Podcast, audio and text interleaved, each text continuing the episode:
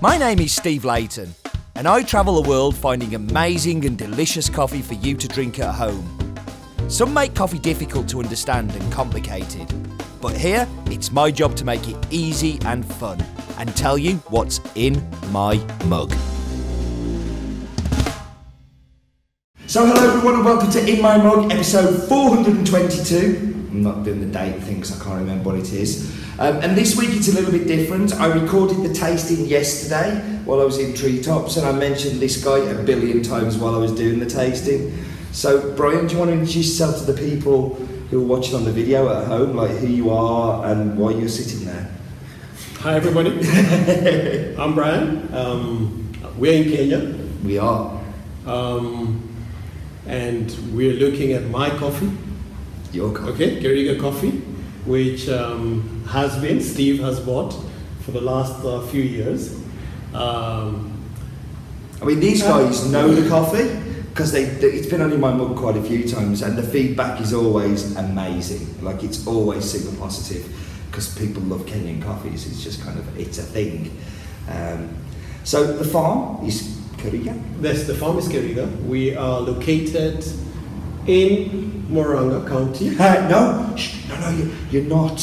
Okay, we are in Thika, Fantastic. divided by Chania River. So we- this is an in joke that the boundaries have recently moved, haven't they? Yes. So I've always got this is from Thika, this is from Thika, and this year it's not from Thika, and I'm not changing it. Okay, so we're good. We're from Thika. the farm hasn't moved. Yeah. It's the boundaries that moved. Yes. So we're from we're from Thika. But you're super close to the town of Thika as well, aren't you? yes, we're only about eight to ten kilometers away from from the city center, the Thika Yeah. town city center. Yeah. So we're pretty much in town. And you're going to see that on the map bit in a little while, so you'll see exactly where it is when we zoom in and, and show all the bits. So Kariga is a little bit unusual. Do you know what I'm saying? How's that? Well, because estate coffee, estate coffee Ah, in Kenya is yes. just disappearing, isn't it? Yes. So we basically on our on our road, we had about like let's say like 12 farms, Mhm. 12 estate coffees. Of those 12 farms, all of them have either shrunk, been sold, and gone into, um, you know, they're now doing flowers. Recently, they're doing macadamia. And of course, the biggest thing right now is um, going into real estate. Yes. And next door, we've actually had one of our farms very recently sell off over 100 acres to go into real estate. Our farm, the farm next door, so completely went into real estate. Across the reach, real estate. And we want to be the last man standing. And Brian will because you're pretty stubborn, and I think you'll probably follow that through. Um, the farm, how did you come to be involved in the farm? So it was your father Yes, originally? it's, it's, it's uh, my dad bought the farm in way back in 1976. Mhm. But before that, along the road, he actually planted the first coffee uh, on behalf of his dad when he was a little, you know, was a, he was a teenager, when he was a little boy, you know, about 10, 12 years old. So he planted the first coffee that was allowed to be planted by the local people pre-colonial days. I'm very sorry. I've said I'm very sorry. I, I just have to say that wherever I go. I'm English. I just have to say I'm very sorry. Yes, accepted. so we move on. and and um, so Kiriga is up the road from where he was born. So he would actually drive up and down the place, and um, he, he his his attachment with coffee was from what he saw his dad do, and his dad set up um, Gaitegi Farm, okay, and we still have some coffee at Gaitegi. Which we're hoping to have a look at as well. If that man sitting down there manages to get the samples to us, we're going to try that this year as well. So it's exciting. Oh, that'll be good. Yes, and so he bought the farm. He bought the farm when, when people were allowed to buy to buy farms, and and we've had it in the family from 1976, and um, we are. I have um, five other brothers and sisters, and uh, I think I'm the only one who really has an interest in coffee, who really understands what we grow, what we do, because I worked very, very, very closely with my dad, you know, uh, up to the time he, he passed away like two years ago. So, Well, you were also involved in the. You've been involved in the Kenya Coffee Auction, Yes. haven't you? You were the chairman. Yes. Is that right? yes, we, when I got involved in coffee actively, there were so many little things that were happening that we wanted. We were wondering why does this happen this way and not the other way. So I got involved in coffee politics. We formed an association uh, known as Kenya Coffee Producers Association. We brought together the cooperatives and we brought together the Estates Association to form one association that could fight for the rights of coffee farmers. And it was called Kenya Coffee Producers Association. And with that, we had a united voice. And this united voice, we were to do various things. And one of the things that we needed to do was we realized that the auction, there was some things that were not quite right uh, at the auction. And um, so we set about with other stakeholders to try and change the system. So we lobbied for that. We had opposition even from within ourselves. And eventually, we were very happy. We actually managed to change um, and, and, and to change how the auction was run. And uh, when the, new, the government came in, the new government came in uh, about four years ago, we were appointed to sit on the board. And when that happened, everybody turned around and said, we need a chairman. And the obvious choice for chairman was Brian. So Brian became the first chairman of the Nairobi Coffee Exchange.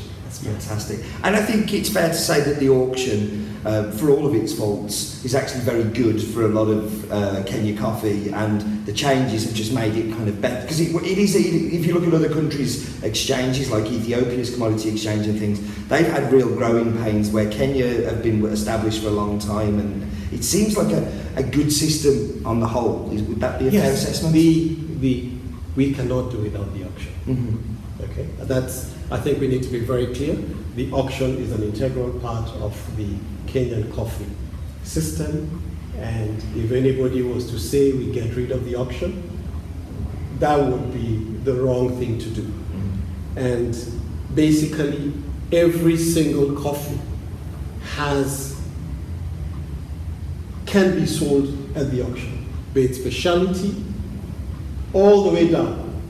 Every coffee will find a buyer at the auction. Well, that's where the auction helps you because you know we're buying some of the, the you know the top quality things, but you always have stuff on the farm that isn't top quality, and, and, and I guess it's a it's a process of being able to sell the other bits that doesn't have a specialty desire or market, um, and in a clean and transparent way as well. Would that be fair? Yes, ideally, if even if we manage to sell all our specialty coffee, or cooperatives and estates manage to sell all the, all the specialty coffee, they would still be left with at least a minimum of 30% of their production that would not find a home. And the only home that would be would be at the Nairobi Coffee Exchange. So what we're saying is a lot of effort is being put to go into direct sales, and that's the right thing to do. And as we look for buyers, for roasters, for you know people out there to buy the coffee like yourselves and others, it is important that the auction system stays there. It, it does very many things. It gives us price discovery. It takes care of the 30%. And the thing we should do is, is actually improve on it. And for exporters, it can be a very useful tool as well, can't it? That need to buy coffee to fill allotments that they have for customers they can buy from the exchange, so it's kind of useful for them too. Um, Brian, that's been fantastic. Thank you so much for coming on with this. Um, we're going to go now to the map bit and the fact file, which are going to come both after each other. And then you're going to get a live Roland's that fact as well. He doesn't know about it, but he's standing over there, so he's going to do that as well. Um, and then we're going to go to the tasting at Treetops. But Brian, thank you very much for joining us. Thank you very much for the coffee. We love it. We love working with you. It's a fantastic relationship, and I'm really pleased that we found you. So uh, thank you very much. Thank you very much.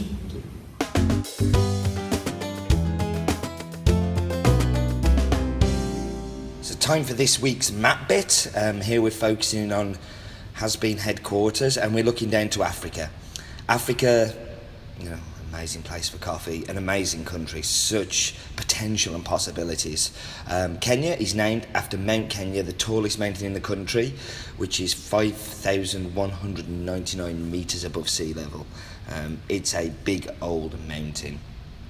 Um, but yeah, let's get down into the details. So here we have Kariga. This is the actual farm, the washing station.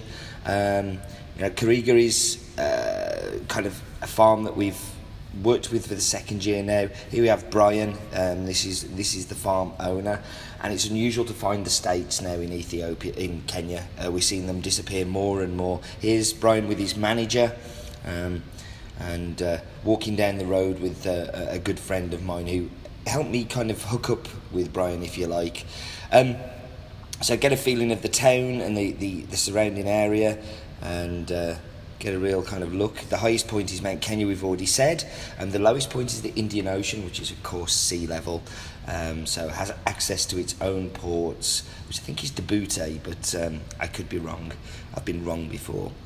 So here we go, we get a better view of what's happening here. We can see that it's very neatly laid out, it's a very well organised farm. Um, you, those sections you can actually physically see when you're walking around. It's a, it's really amazing place. And that was the map bit.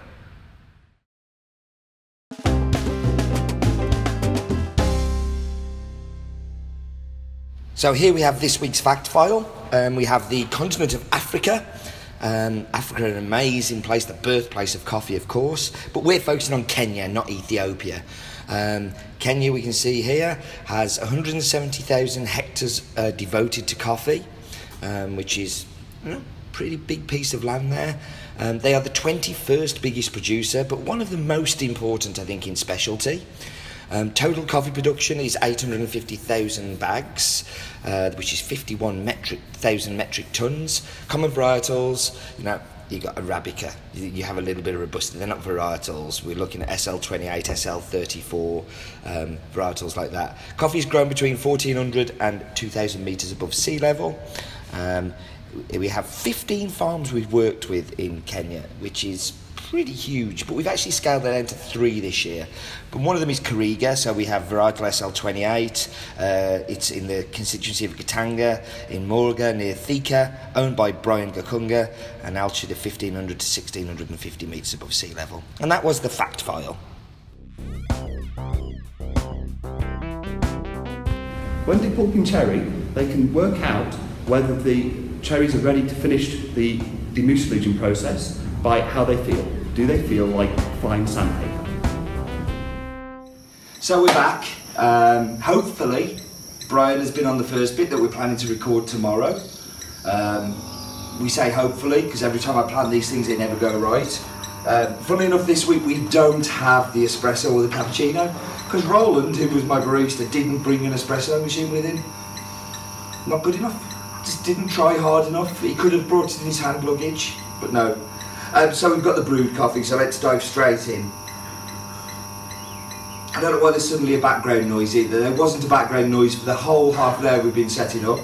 Um, but yeah, so the filter coffee, for me, this is the best way to drink Kenyans anyway. You've heard me before talk about it. Espresso and Kenyans are just too bright, too acidity, too much, too in your face. Um, this for me in the brewed is a typical uh, profile for Kenyan. You've got that beautiful black currant and it's so prominent in the front end. Where it differs from other Kenyans is that, I'm going to go back in, it's got black currant and then it turns into like a white grape, kind of green apple, and it's super sweet.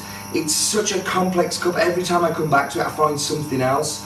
Sometimes I find cherry, sometimes I'm finding that the white grape, sometimes it's green apple, sometimes it's all three with the black currant. The only thing that is always there is the black currant, and I, I just think it's a fantastic example, if not the best example of an estate um, Kenyan I've ever found since Gethumbwini. Uh, and Gethumbwini is just a moment in time that was very special. But as we've talked about in the video earlier, Gethumbwini is across the road from where Kariga is, so we can't get any closer because Gethumbwini is a gated community now. Um, I'm really pleased that we found Brian. I'm really pleased that Brian found us. It's a fantastic relationship.